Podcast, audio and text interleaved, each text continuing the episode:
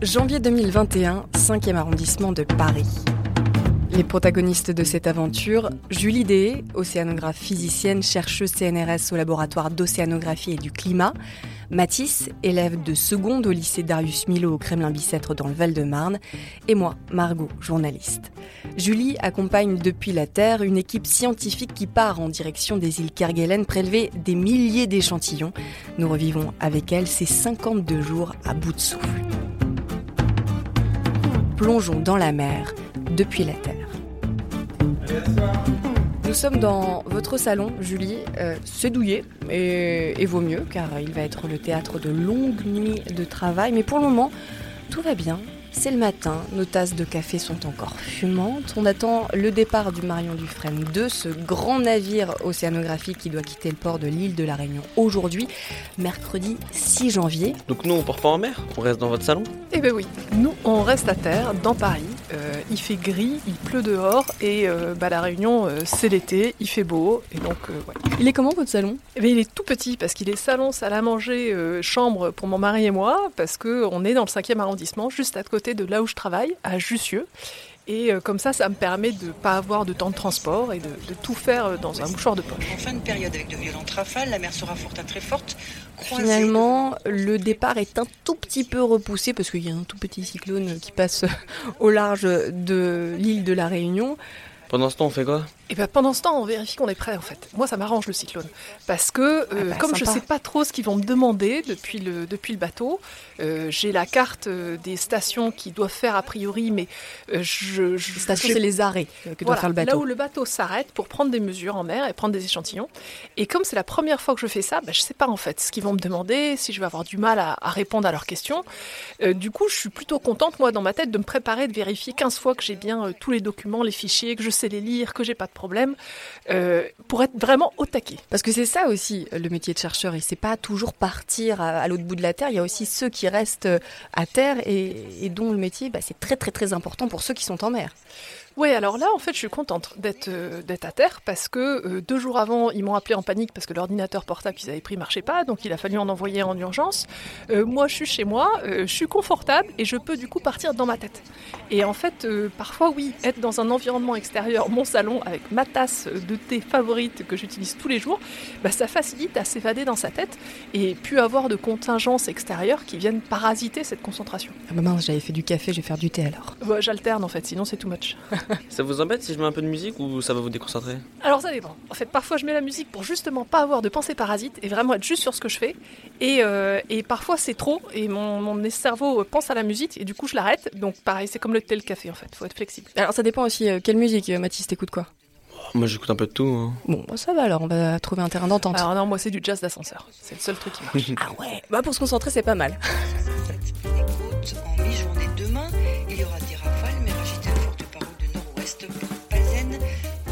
Au nord-ouest, vent de secteur sud-ouest 5 à 6, virant nord à nord-est 3 à 5. Quel est l'objectif de cette campagne scientifique? L'objectif est multiple. Il faut aller regarder, donc prendre des mesures de l'océan, le connaître dans une région qui est... euh, alors c'est vaste, hein, ils partent de la Réunion, ils vont euh, frotter les, les côtes de l'Afrique du Sud et puis ils descendent plein sud vers des îles Marion, puis Crozet, puis Kerguelen. Euh, donc ils, ils voyagent dans des milieux océaniques qui sont très différents. Il y a du chaud salé, il y a du froid des salés, mais surtout ils collectent des échantillons pour mesurer des éléments biogéochimiques. Biochimique, ça veut dire la vie dans l'eau, donc du plancton, du zooplancton. Euh, géochimique, euh, c'est plutôt des éléments comme du fer, euh, de la silice, des nitrates, etc. Et tout ça, c'est pour mesurer ben, des choses comme par exemple combien l'océan capte de carbone, de CO2. Est-ce qu'il en inspire plus qu'il en expire? Eh bien, précisément dans cette région-là, on ne sait pas. Parce que c'est des quantités très importantes qui sont absorbées et qui sont relâchées en même temps. Donc il faut vraiment avoir des quantifications très précises des deux flux pour savoir quel est le résultat net. Sacré défi. Alors à bord justement de ce bateau, il y a 48 scientifiques, 28 tonnes euh, de matériel, ça comprend de nombreuses sondes qui vont aller donc au fond de l'océan mais aussi en surface pour prélever euh, ces fameux échantillons d'eau. Justement, on se posait la question avec Mathis, Quelle relation euh, avez-vous avec les scientifiques à bord? Parce qu'on ne se parle pas, Alors, en euh, tout cas pas verbalement. D'abord, c'est des scientifiques, pour la plupart, que je connais très bien. Euh, Il y a des pour copains? certains qui sont des copains. Et ça facilite les choses parce que du coup, je les connais. euh, C'est à la fois des copains, donc je sais s'ils me parlent de façon un peu abrupte, à pas le prendre mal. Et euh, c'est aussi des scientifiques que je connais pour certains très bien. Donc je sais quand ils me posent une question que je comprends mal, j'arrive à me mettre dans leur position pour comprendre c'est quoi ce qu'ils voulaient vraiment savoir. Ça, ça fait qu'on a moins besoin de se parler pour anticiper les besoins des autres. Euh, mais après, comment on communique? Bah, quand, quand il y a une connexion satellite sur le bateau, alors ils peuvent m'envoyer des mails. Parce que ce qu'on n'a pas dit, Julie, c'est que là, pendant ces 52 jours, vous allez être un peu leur euh, Miss Météo plus plus. C'est exactement ça. C'est Miss Météo pour l'océan. C'est ça, avec euh, bah, des données comme la salinité, la température de l'eau, le- même la chlorophylle, euh, des choses qu'on n'a pas quand on regarde le bulletin à 20h par exemple. C'est ça, et des choses aussi. Alors, la salinité, en l'occurrence, c'est un mauvais exemple parce que on peut, c'est difficile à la quantifier depuis c'est des photos la- de l'océan. ouais. C'est eux qui vont la mesurer. Moi, surtout, je me base sur des observations par satellite. En fait, les mêmes qui alimentent le bulletin météo. Sauf que moi, c'est pas la carte sur la Terre qui m'intéresse, c'est la carte sur la mer. Et ces photos par satellite me disent, avec la couleur de l'eau, des choses comme la température, des choses comme la chlorophylle, etc. Et aussi, le, le même satellite qui mesure notre GPS pour nous guider dans, quand on marche ou quand on est en voiture, ben moi, il me dit la hauteur du niveau de la mer. Et cette hauteur du niveau de la mer me dit quelles sont les structures en cours, dynamiques, et me donne une idée de peut-être où sont les courants. Sachant Mm. que je, le satellite ne mesure pas directement les courants. Donc c'est là où moi, je dois euh, imaginer, spéculer, faire des hypothèses pour dire le courant, il est là, et donc il faut qu'ils aillent ici pour faire leurs échantillons.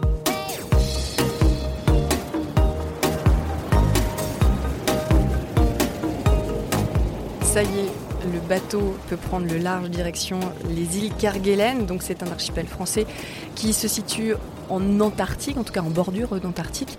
Ils sont à un peu plus de 3000 km de l'île de la Réunion, qui est d'ailleurs la zone euh, habitée la plus proche, et on les surnomme les îles euh, de la désolation, voilà, ça plante le décor.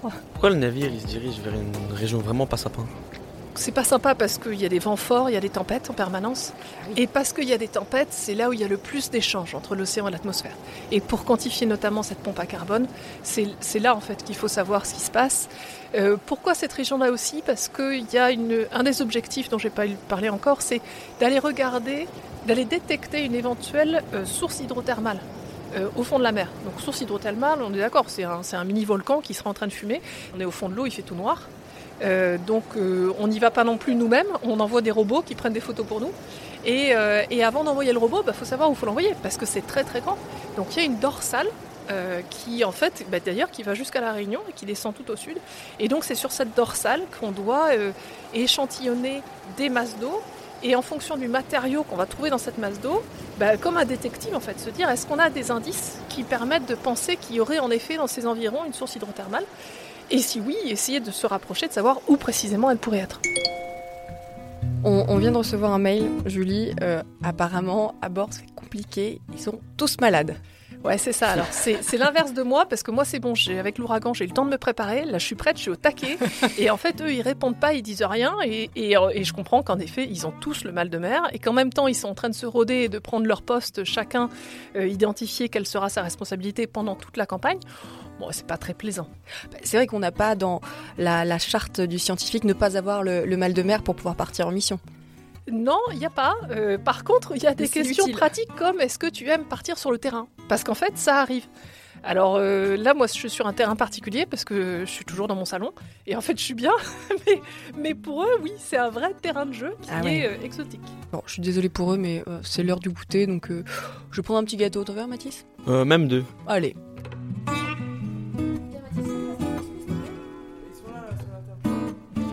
Au début, c'est chouette, il y a peu de décalage horaire, mais ça ne va pas durer.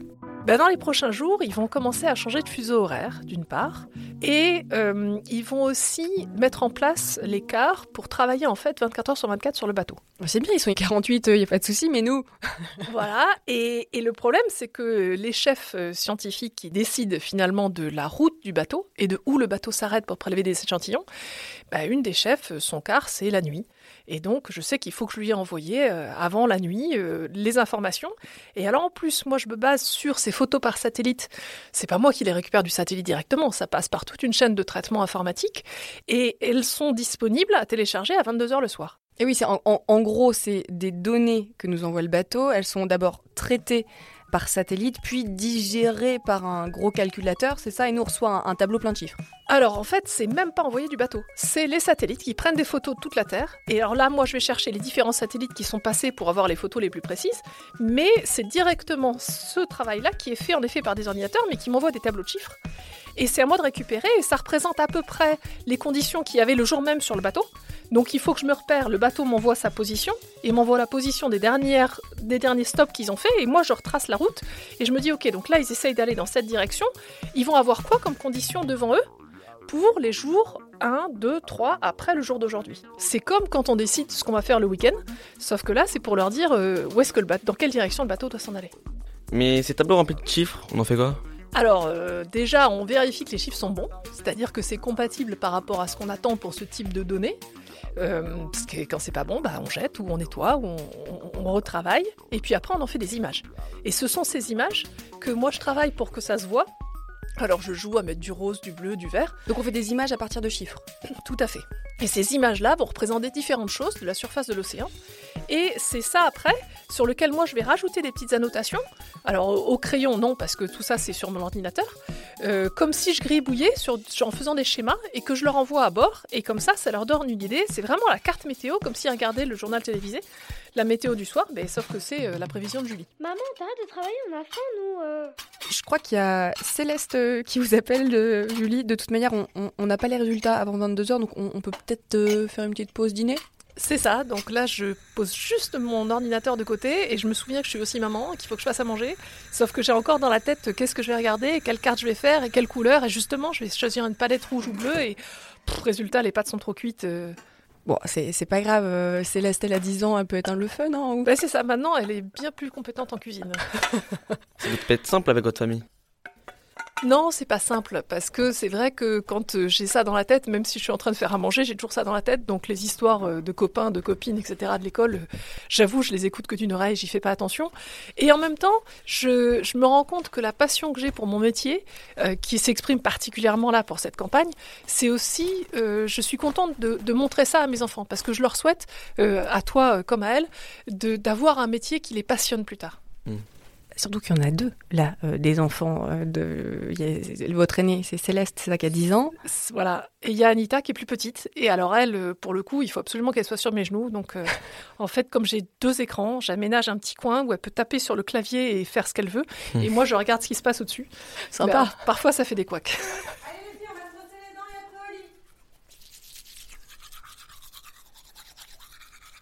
Bon, on va essayer de dormir euh, un peu parce que tout à l'heure, euh, vous allez dans votre labo reprendre euh, votre travail habituel. Qui consiste en quoi d'ailleurs? Alors, mon travail habituel en ce moment, c'est de faire des simulations du climat futur. Alors là, c'est vraiment comme des jeux vidéo.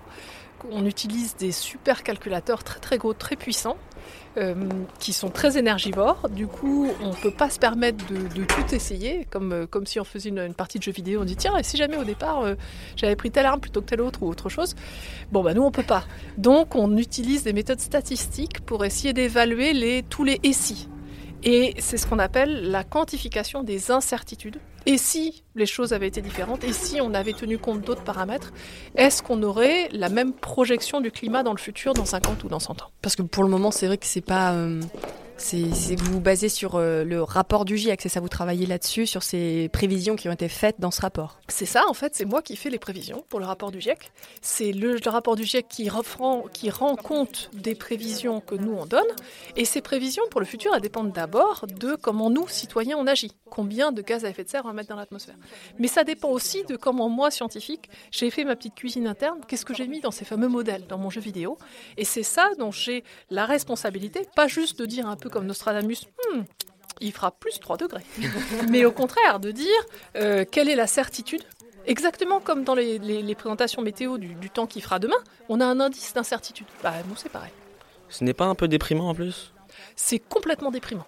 Et c'est pour ça que là, je suis très contente d'avoir aussi en tête mon petit bateau qui avance et de me dire que ce soir, euh, je vais regarder où il en est et je vais regarder les conditions du lendemain et euh, ouais, me détacher un petit peu de, de ces projections de climat futur. Ouais, D'ailleurs, je vous trouve pas très concentré là avec les autres chercheurs, Julie. Vous avez euh, la tête dans la mer, là, c'est ça? C'est ça exactement. Et là, je me dis, mais en fait, j'aurais mieux fait de partir à bord, comme ça, euh, j'aurais été intégralement dans un, dans un truc. Mais bon, voilà, il y aura d'autres opportunités.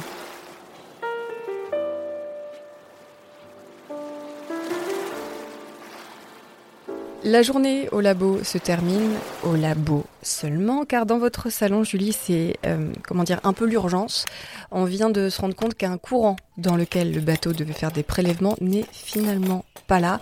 Bon, je prépare un café, un thé peut-être pour vous là, parce qu'on on va en avoir besoin. Je crois. Non, là, on carbure au café là. Au à café, allez, Parce qu'en fait, euh, c'est un courant qui est tout le temps là, qui est très fort, qui s'appelle le courant des aiguilles. C'est l'équivalent de notre Gulf Stream.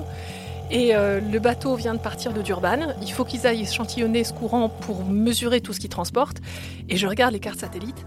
Et il y a une situation qui est en train de se produire qui arrive que une ou deux fois par an. C'est-à-dire que le, courant s'en va au large. Et, euh, et en fait, à bord, ils ne le voient pas le courant. Ils peuvent pas le regarder avec leurs yeux et dire Ah, tiens, il y a une tache rouge, c'est là. Donc, ils sont complètement dépendants des informations que je leur donne, de leur dire le courant, il est à telle, telle distance.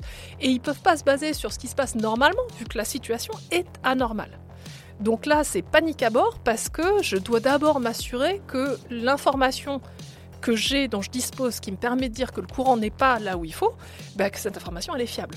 Donc euh, ça passe par aller chercher plein d'autres sources d'informations indépendantes, comme quand on vérifie une fake news euh, sur Internet, c'est pareil, pour aller croiser toutes ces informations et me dire est-ce que vraiment il n'est pas là? Et il n'est pas là. Si j'ai une erreur de calcul ou. euh, Non, c'est c'est- c'est la vraie vie. Pour, il a décidé de pas être là où on l'attend, juste au moment où on allait l'observer. Et donc là, bah, peu importe les chiffres qu'on a, effectivement, c'est c'est la vie de ce courant. C'est ça, c'est la vie de ce courant, donc il suffit d'aller plus au large pour le trouver.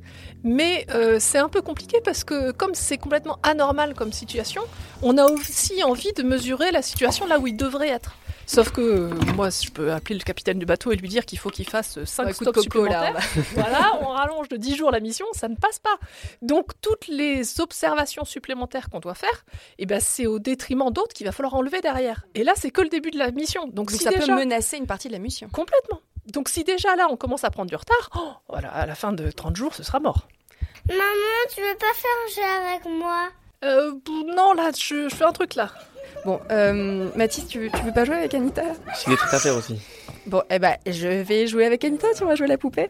Euh, non, parce que là, vous avez un tout petit peu besoin de vous concentrer. Euh, Julie, l'objectif, convaincre les équipes. Donc, c'est quoi le plan d'attaque?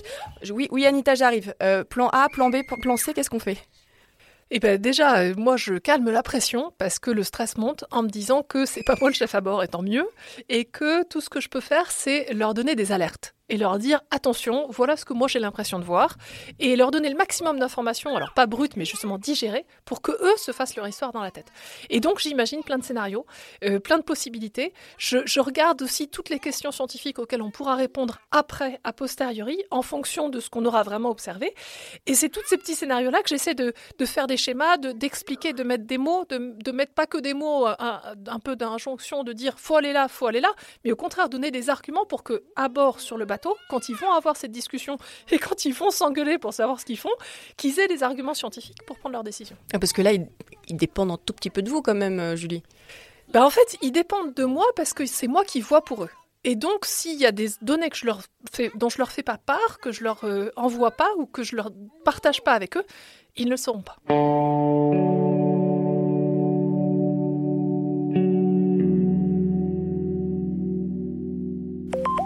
Ce matin, on est réveillé à 7 heures par des mails légèrement anxiogènes. Je vous les lis, Julie. Euh, on fait quoi, Julie? Tu peux nous répondre là? Ouais, ouais, bah là, je... en fait, là, je suis pas du tout en train de dormir, je suis juste en train de, d'attendre d'être sûr que j'ai toutes les informations, que je me suis pas trompée. Je refais mes calculs, je regarde dans le futur, je regarde dans le passé, je regarde dans des situations des années avant où ça s'est produit, pour être sûr que j'ai rien loupé.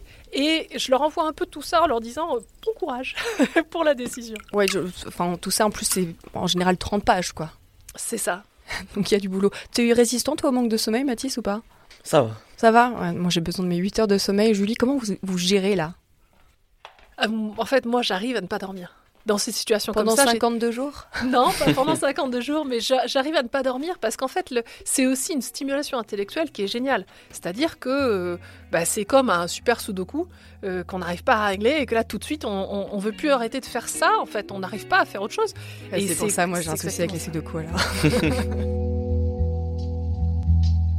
Samedi 13 février, premier jour des vacances. J'imagine quoi, pas beaucoup se reposer.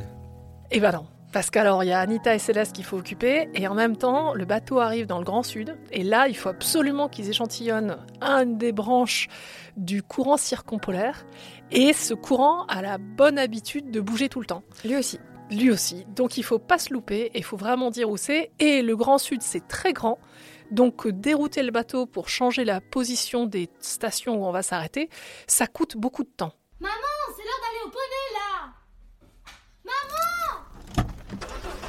Direction bah, le, le- le Poney Club, hein, c'est parti. C'est votre ordinateur que vous avez sous le coude là, Julie? Ah ouais, ouais, en permanence. Et puis mon téléphone, comme ça, ça me fait une connexion internet qui est suffisante pour télécharger mes données, pour regarder, vérifier les mails, euh, refaire une simulation, refaire une hypothèse, euh, re, re tout vérifier. J'arrête pas. Là, il y a, il y a Céleste qui vous fait coucou. On peut lui répondre quand même, on prend des photos? On peut, on peut essayer. Mais si, si tu prends les photos pour moi, c'est bon. Allez, c'est parti. Ça fait euh, 24 heures qu'on n'a pas reçu de mail du bateau, évidemment. Euh, Qu'est-ce qui se passe? Je sais pas ce qui se passe. Euh, moi, j'étais euh, assez euh, impatiente de savoir lequel des trois options que je leur ai envoyées hier, ils ont, ils ont prises. Et, euh, Il et boude. j'ai- Voilà, je me dis que j'ai pas envoyé des données suffisamment de bonne qualité, que que j'ai pas répondu à leurs questions, donc je me remets en question. Et puis après, je me dis que je fais pas non plus partie des proches qui vont contacter s'il y a un problème, parce qu'en fait, il y a pas grand monde qui sait que je fais tout ce travail-là. Euh, et, donc je commence à stresser et je regarde et en effet, il y a une grosse tempête. Et heureusement, euh, il y a un mail qui arrive euh, un peu plus tard qui me dit que bah, ils se sont abrités à l'ombre du Nil parce qu'il y avait une grosse tempête à passer et que le Marion Dufresne a beau un, très gros bateau très solide, il y a certaines tempêtes, il faut mieux se protéger.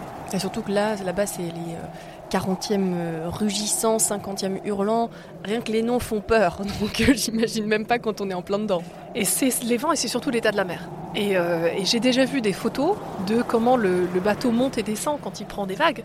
Euh, Il a- escalade une, une montagne. Et il escalade des montagnes, il redescendait. Alors, le, le fait aussi qu'on s'abrite, c'est que dans ces cas-là, de toute façon, on ne peut pas travailler. Donc, en effet, si on ne peut pas travailler, ça sert à rien de rester à se faire brasser. Autant aller se mettre un peu à l'abri dans une petite baie du Nil, s'il y en a une à proximité, et puis ressortir après quand c'est passé. Comment vivez- vivez-vous les choses depuis votre appartement dans ce cas précis? Bah, là, pour le coup, je suis contente d'être à Paris. parce, que, parce que me faire brasser comme ça dans l'océan austral, je pense que je serais très inquiète. Je serais très soucieuse de l'inquiétude de mes proches aussi, euh, qui, qui, eux, bah, voilà, savent qu'on est très vulnérable dans cet environnement. Et en même temps, j'ai un petit pincement au cœur parce que j'aimerais bien partager ça physiquement avec eux. Et voilà, moi, je suis Miss Météo à Paris. Donc, euh, bah, ça, je le regarde euh, à distance au travers d'un écran. Vous voulez dire l'angoisse, la nausée, ça vous aimeriez bien partager ça avec eux Voilà, donc c'est tout est tout est toujours euh, euh, des- en contradiction. J'aimerais bien et je suis contente d'être à Paris.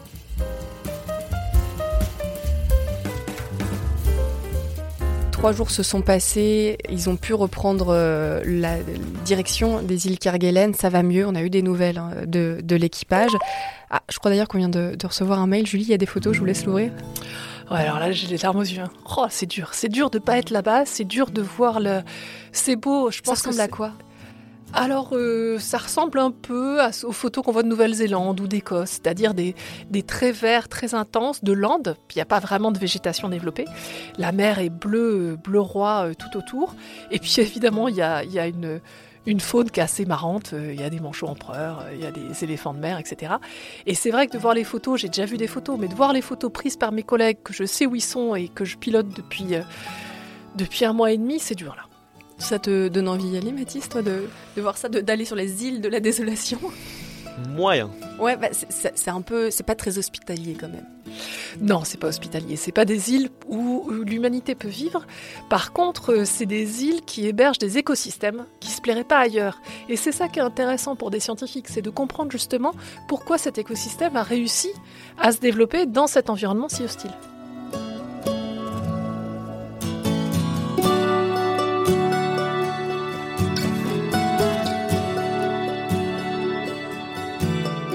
Mars 2021, le Marion Dufresne fait son grand retour dans le port ouest du port de la Réunion. Euh, on reçoit un appel, je crois que c'est pour vous, Julie. Allô Julie? C'est Catherine. Euh, ben, en fait, je t'appelle, on vient de débarquer, c'est pour donner des nouvelles. On est, on est juste à la réunion, là, avec le Marion Dufresne, et voilà. C'était juste pour te dire comment s'était passée la campagne. Là, j'ai un gros coup de blues parce que parce Ouais, que c'est la fin, parce que c'est dur. Je pense que tous sur le bateau, ils ont le même. Euh, ils sont contents de me parler parce que ça fait quand même euh, pas mal de semaines qu'on échange par mail et par euh, message. Et là, de se parler de vive voix, c'est chouette parce qu'on a l'impression d'avoir été très proches et en même temps très loin en communication. Il y a Donc, des vraies bien. personnes derrière ces mails. Bon, là, c'était des amis, vous le saviez. mais- Voilà, exactement. Qu'il y a des vraies personnes et que voilà, qu'on se dit qu'on a bien pensé les unes aux autres et et puis elle, en fait, elle range tout. Alors là, je suis contente d'être à Paris parce que c'est Encore une fois, quand même. débarquer le bateau, tout ranger, euh, repartir pour des heures de voyage. Euh, bon, bah moi, je ferme mon ordi et je retourne au labo, quoi.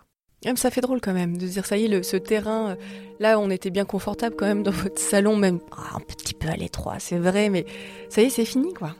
Ça y est, c'est fini. Ce coup de blues, tout le monde l'a. Et euh, peut-être pour moi, ça a été plus court parce que justement, j'étais euh, en immersion virtuelle. Mais pour tous les gens qui débarquent à terre, c'est très long. Ça se compte en plusieurs mois avant d'avoir vraiment posé pied à terre et retrouvé ses marques. Vous allez vous voir prochainement, non? On va se voir prochainement, ouais, dans, dans un petit mois. C'est euh, le premier gros meeting où tout le monde se réunit. Et alors là, j'y vais. hein. Je reste pas derrière mon ordi. J'ai envie d'être avec eux pour de vrai. Et puis, euh, il y a tout le côté festif. C'est pas du tout parce qu'on aime bien faire la fête ensemble, mais c'est parce qu'il y a le temps de discussion. Oui, aussi, mais il y a le temps de discussion en salle de conférence où on est très sérieux. Et puis, quand après on fait autre chose, c'est là où on revient aussi sur la science. Et euh, nous, scientifiques, on débranche jamais complètement notre cerveau. Et donc, on a besoin aussi de ces moments euh, off, on va dire, sociaux, hors boulot, pour parler du boulot différemment. Surtout que là, à ce moment-là, lorsque vous allez vous retrouver, il va y avoir des résultats très importants pour l'océan, c'est qu'on va pouvoir déterminer si l'océan continue d'absorber le carbone ou si ça y est, bah, ce rôle de pompe est terminé, c'est ça.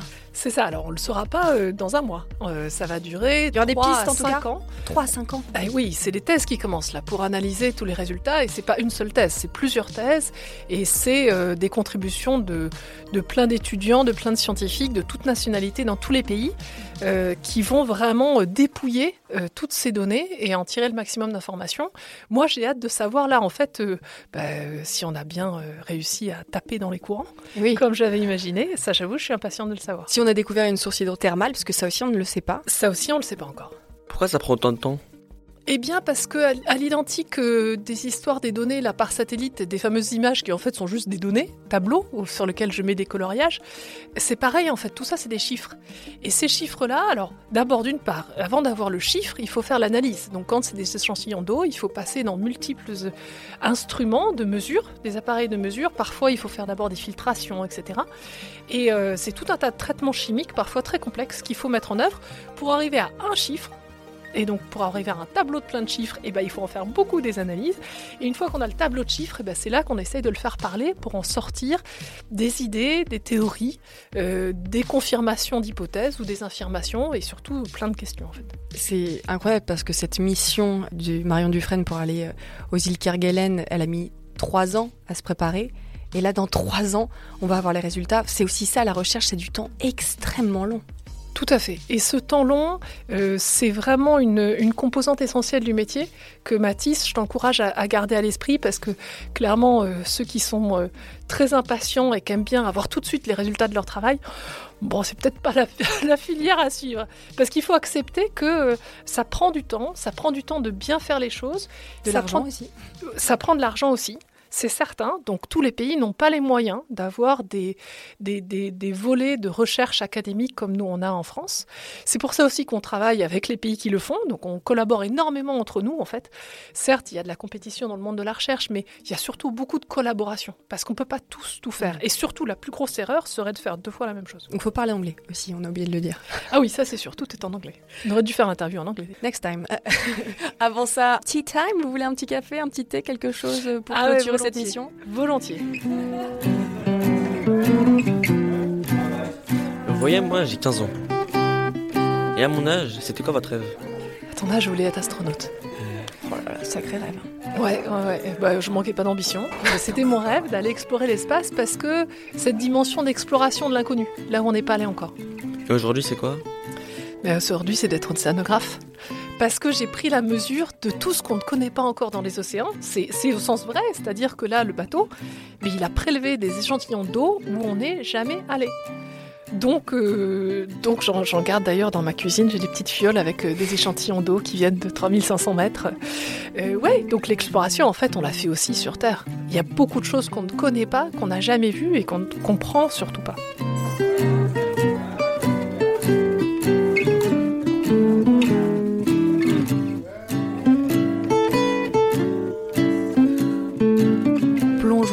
La mer depuis la Terre avec euh, Julie Dé, océanographe physicienne, chercheuse CNRS au laboratoire d'océanographie et du climat.